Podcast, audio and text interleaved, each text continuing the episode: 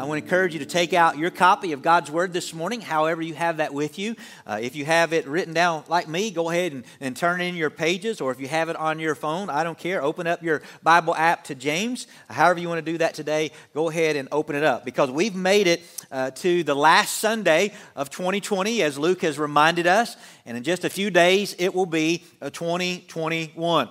And the hope for most people uh, have is this that 2021 will be a much different year. Amen?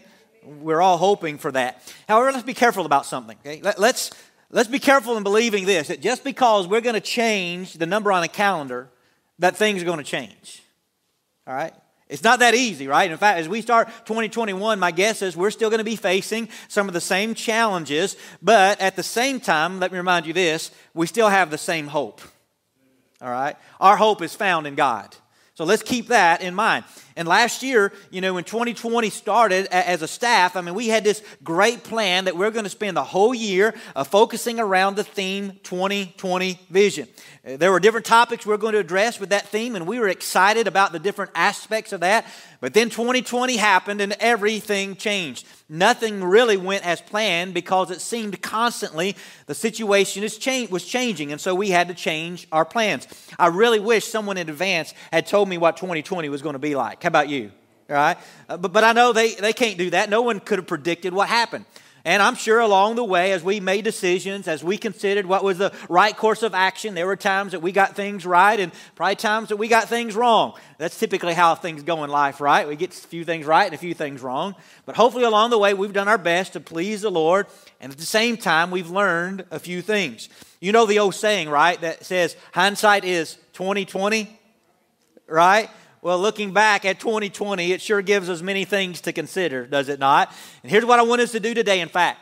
What we're going to do is we're going to look back at 2020 a little and see what are some of the things that last year showed us. Most, if not all, these things are things you should have already known. But 2020 had a way of highlighting them. Let me go ahead and state this up front. You ready?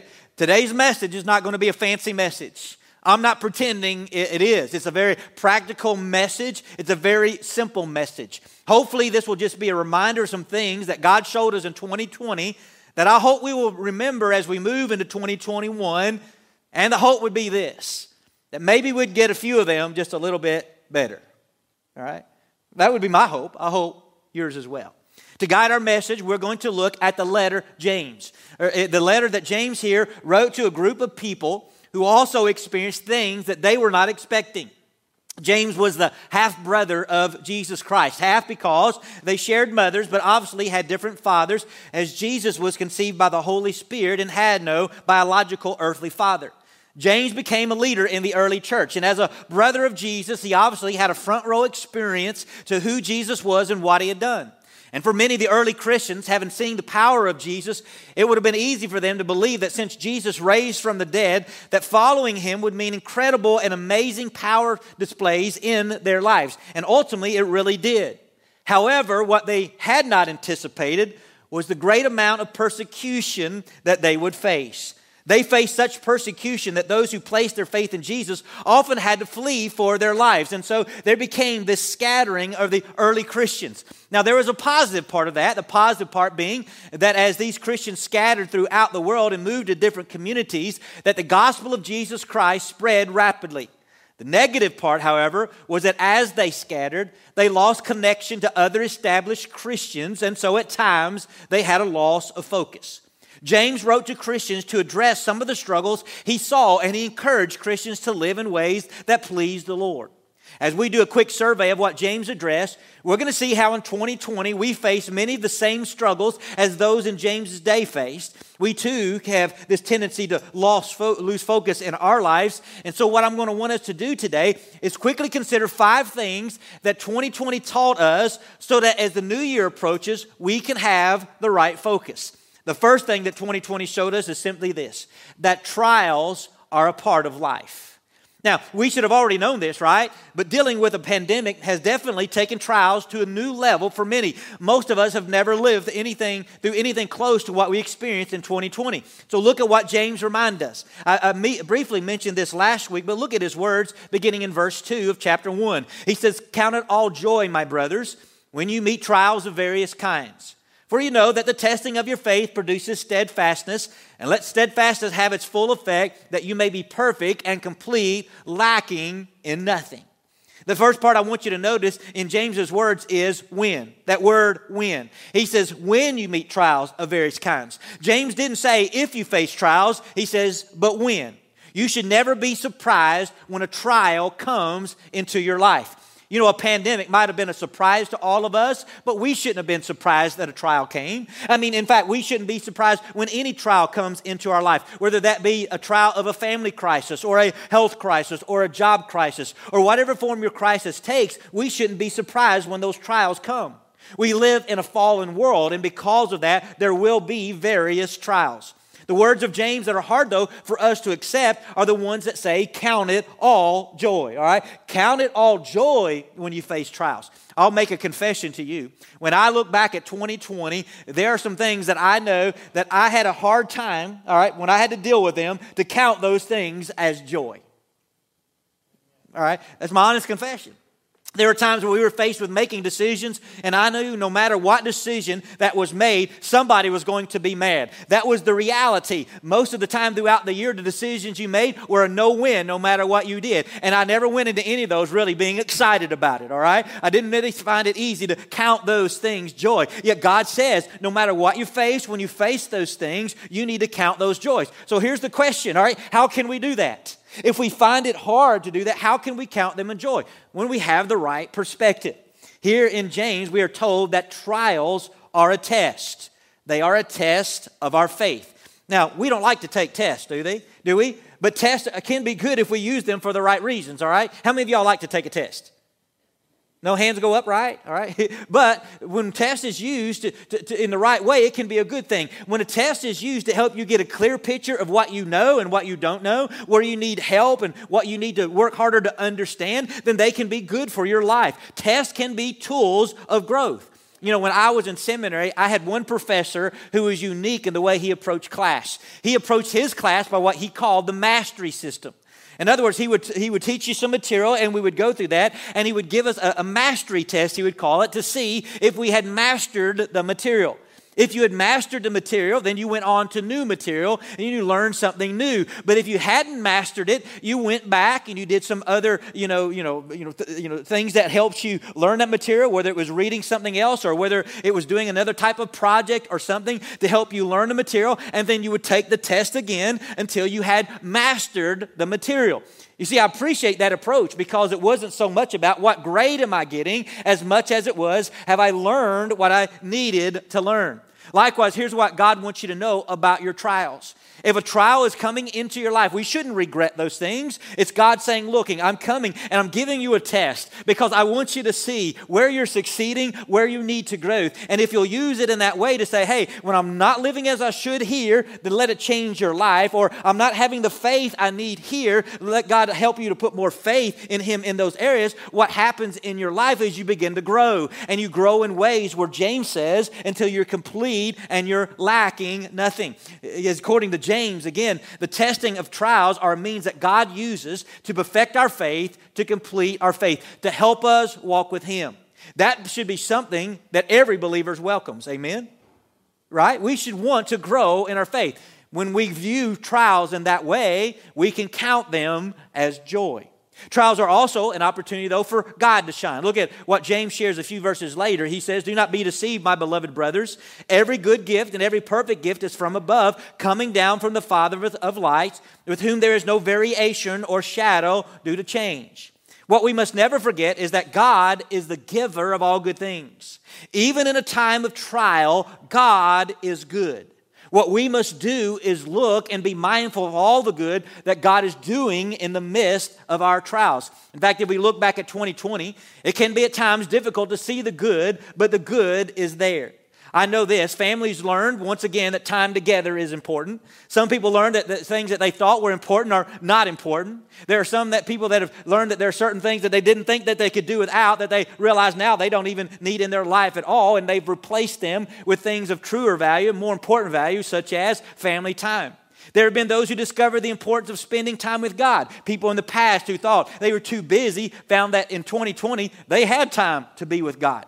There have been acts of kindness throughout the year where people became creative in order to minister to others. There have been those who used gifts that had been on the shelf for a while. I know people who, for example, who, who have sold and for a long time, they learned that they are still needed in the world because people begin to realize, oh, you know what? I need somebody to sew me a mask. I need somebody to do this. And that kind of been on the shelf for a while, but they realize I am still needed in this world. Many good things that happened in the midst of a great trial. In fact, here's what we must do looking back with hindsight we need to ask a few questions. The first one being this God, what were you trying to teach me? Right? Let's look back and say, God, in 2020, as we went through this, what were you trying to teach me? What were you trying to teach us? And let's follow that up with the question God, did I learn it? Did I listen to what you were doing in my life? Also, let's look back and ask this question God, what good, good thing did you do in 2020? And then we need to praise Him for it. We need to ask those questions because we don't want to fail to learn what God was teaching us, and surely we don't want to fail to thank God for His goodness, do we? I hope not. And so take a moment to ask these questions because 2020 has shown us that trials are part of life and they do not need to be wasted. Now, the next thing that we see that 2020 taught us is this is that partiality is still a problem. All right, listen to these words in James chapter 2, beginning in verse 1. He says, My brothers, show no partiality as you hold the faith of our Lord Jesus Christ, the Lord of glory. For if a man wearing a gold ring and fine clothing comes into your assembly, and a poor man in shabby clothing also comes in, and if you pay attention to the one who wears the fine clothing and say, You sit here in a good place, while you say to the poor man, You stand over there, or sit down at my feet, have you not then made distinctions among yourselves and become judges with evil thoughts? Now, as James wrote these words, he was dealing with a very evident problem in the church. People were giving preference to those who are more wealthy than others. I would maintain this is still happening in many places, exactly as it was happening in James's day. But 2020 has shown us that we still have a tendency to show partiality just in different ways. You know, as we look back, we have seen in 2020 that there's partiality over race, there's partiality over politics, and there is partiality over mass, to name the big three of 2020, right? And though we don't want to admit it, many people give preference to those who are like them or who see things like them. We still have those who want to see people of a different race as inferior, or those from one political party see those in the other party as wrong, and of course, their views are superior to the others. And then we've seen those on the different sides of the mask wearing controversy look at others as a little crazy. We may not call it partiality, but we are truly giving preference to those who are like us or who see things just like we see them. That should not be so. In fact, look at verse 4 again because I believe it speaks volume to us. He says, Have you not then made distinctions among yourself and become judges with evil thoughts? Would you meditate on that verse for just a moment? Maybe you need to highlight that, put that on your refrigerator, put it on your mirror, and think about that. Have you not made distinction among yourselves and become judges with evil thoughts? You tell me, have we made distinctions among ourselves? Y'all are awake, right? Y'all can say yes, it's okay. Yes, we absolutely have. We have put people in different categories for various reasons and almost written off those who do not see things the same. That should not be so. Look at how James follows this up in verse 8. He said, If you really fulfill the royal law according to the scriptures, you shall love your neighbor as yourself, you are doing well. But if you show partiality, you are committing sin and are convicted by the law as transgressors. Whoever keeps the whole law but fails in one point has become guilty of it all. I believe 2020 was a challenging year when it comes to loving our neighbors. But I hope that as believers, we would hear God's call on our lives to love our neighbors, to love those different than us, those who look different than us, those who might vote different than us, those who might have a different opinion about the pandemic. For those who believe uh, in Jesus Christ, listen, we should not let those things divide us because here's what we're doing. We're letting those things divide us rather than helping people come to know the love of God. And we shouldn't let these secondary things divide us. Instead, we should be proclaiming the truth of Jesus Christ to a lost and dying world. Therefore, let's take the challenge to truly love our neighbors because if we don't, we are committing sin. We are showing partiality.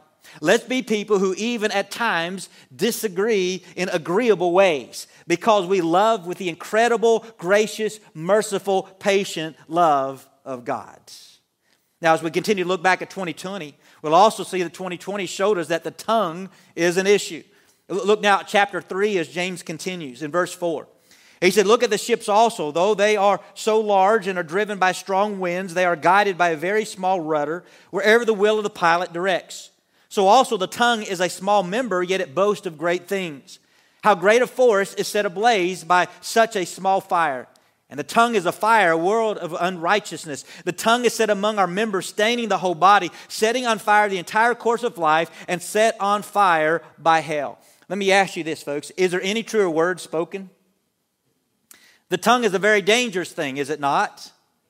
And let's make sure we understand the full spectrum of what we need to consider here because when James wrote these words, there is no such thing as Twitter, Instagram, Facebook, email, and other such forms of electronic communications. We need to know that our typed and written words are an extension of our tongues, and God would include them today. Today, unfortunately, people get to say what they want to, but they do it a di- from a distance, and they do it for all the world to see. They get to say what they want and not even have to face the person they are talking to or about. And because of that, today, the tongues have become even more free and even more dangerous. Hasn't 2020 shown us the ugliness of the tongue? If we just went back to the partiality that I mentioned, we see much of that partiality show on our tongue. People speak evil and degrading things about others who see things differently. When we disagree with someone, it's not in civil ways. People talk about others in very unflattering ways, very degrading ways. The result of such talk is situations are made worse, division gets greater, and sometimes lives are destroyed. In fact, I'll say this I've been so disheartened just in the Christian world in 2020 because I've seen such hatred between Christians. I get on Twitter, I get on Instagram, and I see Christians fighting with one another. And I want to look and say, how could you even think about saying that about a fellow brother or sister in Christ? Even if you disagree, why would you be so mean? Why would you be so hateful? Because there's no way that's pleasing to our God. At times, again, I have wanted to scream. I've wanted to cry or something because I know God's heart is broken. And I know God's heart is broken because of the words that we read in Ephesians 4, where it says this that no corrupting talk come out of your mouths, but only such as is good for building up as fit the occasion, that it may give grace to those who hear. And do not grieve the Holy Spirit of God, by whom you were sealed for the day of redemption. Let all bitterness and wrath and anger and clamor and slander be put away from you, along with all malice. Be kind to one another tenderhearted, forgiving one another as God in Christ forgave you. I read these words in Ephesians 4 and say, I know this is how we're supposed to talk. And then I remember the words in James that says this in verse 7a For every kind of beast and bird, of reptile, and sea creature can be tamed and has been tamed by mankind, but no human being can tame the tongue. It is a restless evil full of deadly poison. I read the call in Ephesians 4 about this is how I'm supposed to talk. And then I read here in James 3 that it says, No man can tame the tongue. And I want to ask the question, how can I rectify the two? Well, it's pretty easy, is it not? Here it is. No person can tame the tongue, but the Lord can.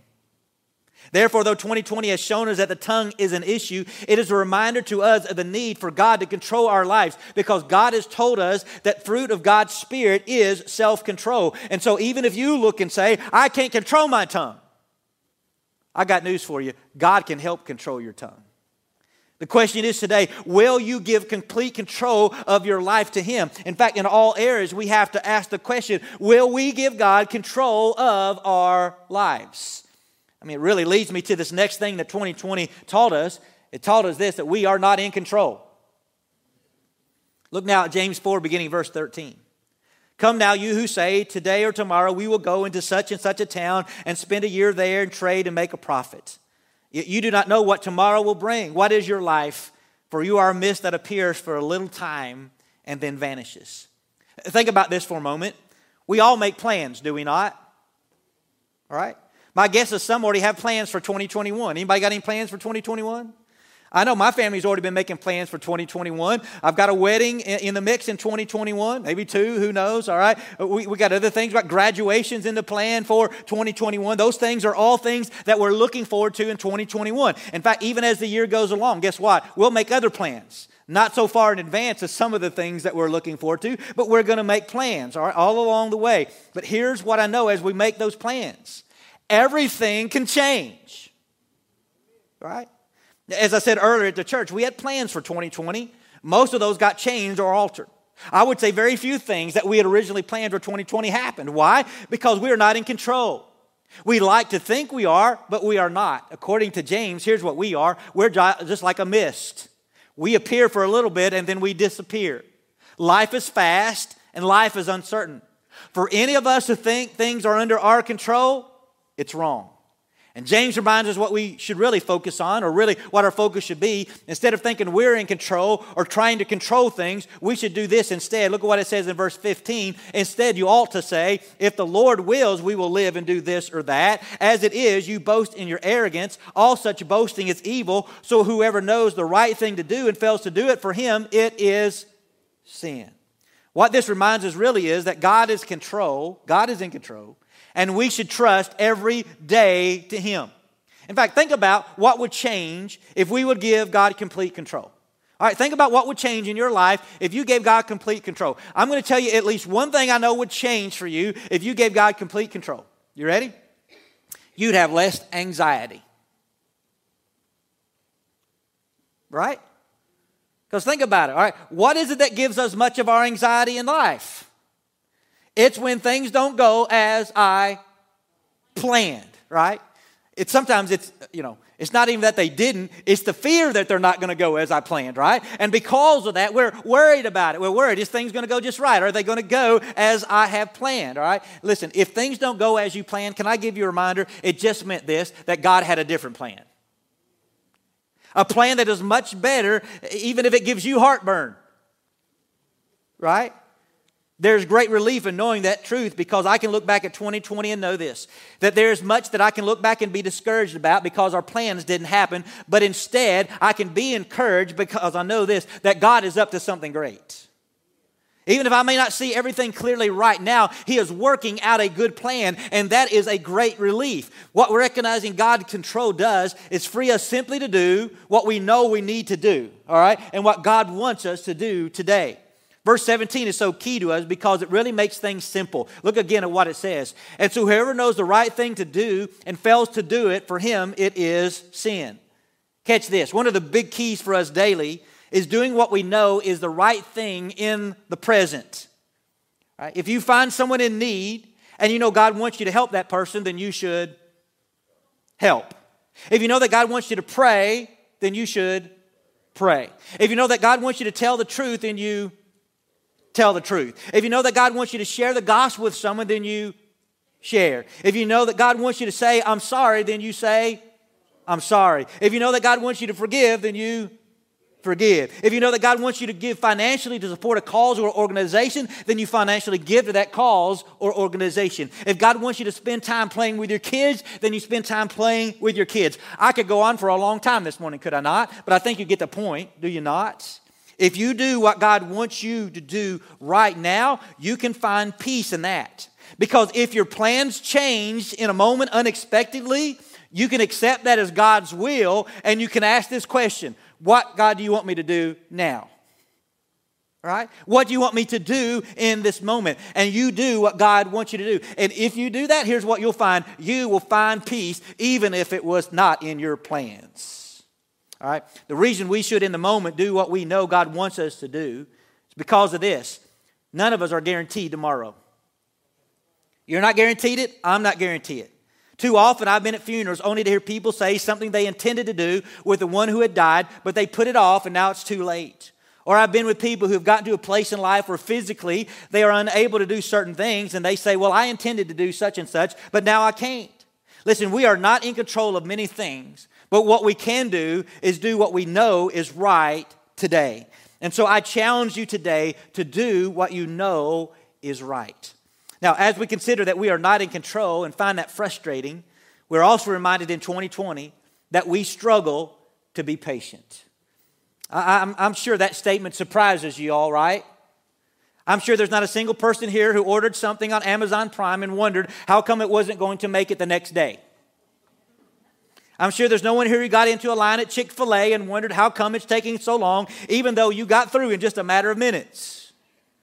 I'm sure there's no one here this morning who said, I cannot wait for all this COVID stuff to be over with. I'm positive there's no one here who has done any of those things. Well, actually, I might be guilty on all accounts myself, okay? But look at what James says, beginning of James 5, verse 7. He says, Be patient, therefore, brothers, until the coming of the Lord. See how the farmer waits for the precious fruit of the earth, being patient about it until it receives the early and the late rains. You also be patient. Establish your hearts, for the coming of the Lord is at hand. Do not grumble against one another, brothers, so that you may not be judged. Behold, the judge is standing at the door. As an example of suffering and patience, brothers, take the prophets who spoke in the name of the Lord. Behold, we consider those blessed who remain steadfast. You have heard of the steadfastness of Job, and you have seen the purpose of the Lord, how the Lord is compassionate and merciful. Let me remind you, when James writes these words, he is writing to believers who have been faced with persecution. All right? You know what that means, right? It means their desire was not that their package would arrive on time. Their desire was not that their line at their favorite restaurant would go just a little bit faster. Their desire would have been that their suffering would end.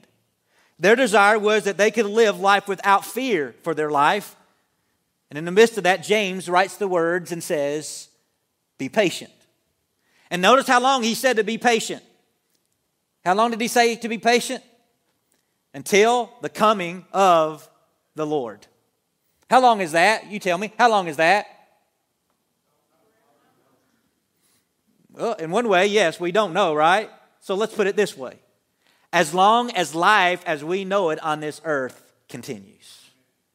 What is James saying? He's saying, Be patient, for the Lord is working out a perfect plan. We need these words because we have a tendency to give up. How many of y'all ever done that? Numerous times, right? Well, the question I have for us then is this why not let that be us? Why not let that be us? When we face our struggles, when we face our mountains, when we face our impossible circumstance, let's be people who are patient as God's work. Let's be people who are so steadfast that, that, that we can wait to see the blessing of the Lord and so that we can be witnesses to the goodness of God. Shouldn't that be us? God says, be patient. I'm at work. Now, as we consider these things that 22 has reminded us about, it, it takes me to a concluding thought, and here it is. It's important, more important than ever, than that we proclaim and teach the truth. All right, think, think about this. Look at the last words that James says, verses 19 and 20. He says, My brothers, if anyone among you wanders from the truth and someone brings him back, let him know that whoever brings back a sinner from his wandering will save his soul from death and will cover a multitude of sins. You know what James was dealing with were, were truly some of the same things that we deal with today. And ultimately, it's people having a tendency to wander from the truth. You know what we do is this we listen to lies, we believe lies, and then we live by those lies. Do we not? In the process, our lives are hurt. And what God wants us to do is to know His truth and to live by that truth. Your life will be blessed if you simply live by the truth of God. In fact, here's what I'm going to do I'm going to give you a challenge this week. You know, I told you right up front, did I not? I told you right up front that this message would not be fancy. Did I tell you that? Yeah. It's not been fancy, has it? No. It's really just very practical stuff. So here's my challenge to you, okay? These are things you may have already heard before, things you know. But my question to you is do you fully understand God's truth on these matters and are you living by His truth? All right, with that question in mind, this is what I want you to do. This week, I want you to pick up your word, the Word of God, and I want you to read the book of James. There's five chapters. I've highlighted them for you this morning. And over the next five days, I want you to pick up one chapter at a time, and I want you to read through that chapter. And here's what I want you to do as you read through that chapter I want you to say, God, what truth are you showing me? And God, what are you wanting me to do with that truth in my life? And then I want you to commit to God to say, God, I'm going to live that truth out. And I want you to begin to live that truth as we get ready to start 2021. I believe if you will take this challenge, there's going to be a lot of things that you're going to come to realize this week. Maybe be reminded of, or maybe help you to move forward. Because if you read through James, the first thing you're going to be reminded of is this you're going to be reminded that trials are a part of life, are you not? And it doesn't matter that if you've heard some preacher lie to you and say that if you follow God, then life's going to be easy for you, that you're going to be healthy and you're going to be wealthy. If you've heard some preacher proclaim that lie, when you pick up James, you're going to read and say, "Oh, when you face tri- when you face trials. Oh, when you face trials. Oh, I'm going to have trials." You're going to learn that truth and realize, "Oh, in the midst of that, I need to count it all joy." And maybe He can give you a better understanding of how you approach that trial in life. I believe this week that if you read the Word of God, you're going to get in, you're going to understand something, that you're going to realize that there's a truth that partiality is a problem in your life and in the world's. And here's what you're going to be a challenge to look and say, oh, God's calling me to love my neighbor. And I realize as I look back at 2020, I've not really done a good job of that. And He's going to challenge you. How can I do that? By looking at His love. Because here's hopefully what you'll understand. Maybe what you'll have come to your mind as you read that is God saying this in our life that listen, there is no difference in us. There's no slave or free in Jesus Christ. That There is no male or female. That There's no, we're the same in Jesus Christ. And because of that, I can love all people, even those who see things differently than me. When you read this truth this week, here's what you're going to discover. You're going to discover, yes, the tongue is a problem. The tongue is a dangerous thing. And hopefully there will be that conviction where you look, as James says, with this tongue, we shouldn't bless God and curse others. And there will be a conviction that comes in our life that says, hey, in 2021, I, I need to use my tongue a little differently this year. Hopefully, as you read this word, you're going to understand the truth that you're not in control, but that God is. That what you can do in that moment is trust the future to Him and say, God, I give it to you. And as I give it to you, Lord, here's what I also realize in this word I can be patient. And I can be patient because why can I be patient? Because of this. Because I know that you are working out a perfect plan. And what is that perfect plan? Let's think about it. Here's why we ought to be patient. Because in 2 Peter, we're told this the Lord is not slow to fulfill his promise, as some count slowness, but is patient towards you, not wishing that any should perish, but that all should reach repentance. See, what we can remember as we read this truth and read these very practical things for our life is that God is working out a master plan, and his master plan is ultimately this that he wants all to come to know Jesus as Lord and Savior. Right? We just celebrated Christmas, which marks the coming of Jesus to this earth in order to be the Savior of the world, in order to come and die for the sins of mankind. We wait now for him to come again and make all things right as we wait on Jesus Christ to return. And as we wait, you know what we know? God is working, right? He is working out a perfect plan. He is working in the good, He is working in the difficult, He is working ultimately to help people see their need for Jesus. And he's working to help them know of his love that is seen through the birth, the death, the burial, and the resurrection of Jesus Christ. He is working as the day approaches for Jesus to come and to make all things right. And there will be a day, as God has determined in the future, when time as we know it will be no more and the chance to accept his love is over. And my prayer for you today is that you let today be the day when you invite Jesus into your heart and experience his love and to begin to live by that truth as we saw 2020 showed us. And maybe this morning you're a believer, all right? And you say, hey, I've walked with God for a long time, but maybe 2020 still showed you you've still got a little bit ways to go, right? It's shown me. Anybody, anybody else want to say that's me? Well, let's take the challenge of 2021 to pick up God's word, to read his truth, and say, God, help me in 2020 to be more of who you want me to be. Will you take that challenge today? It's a simple challenge, but I expect you to read over the next five days the Word of God and let Him change your life. Would you pray with me? Father, as we come uh, to you this morning, I thank you again for these very practical words of James that does remind us in a way, Lord, that what we face today is nothing new. We're facing the same challenges in 2020 that James faced in the first century. And as those believers needed the reminder then, we need the reminders now of how you've called us to live. And so I pray today that we'll take these simple, practical challenges and that 2020 be 2021 be a better year for us as we seek to serve you. Above all, Father, help us today to really give control to you. Because, Father, we know, again, maybe of all of these, the things 2020 taught us is that we are not in control. And we so desperately need you in our life. And there may be some here this morning that for the first time they need to give their life to Jesus. And I pray that they would do that. Give complete control to Him. Let Him come in and forgive them of their sin and to give them a new life. If that's the case, I pray some would end 2020 and begin 2021 the best way possible of giving their life to you. But Father, for all of us, I know there's this challenge to be who you want us to be. So if nothing else, Father, take these words, speak to us, and help us to be more of who you want us to be in the coming year. Help us to grow. Help us to reach maturity in some of these areas as we let you work in our life to help us be who you want us to be.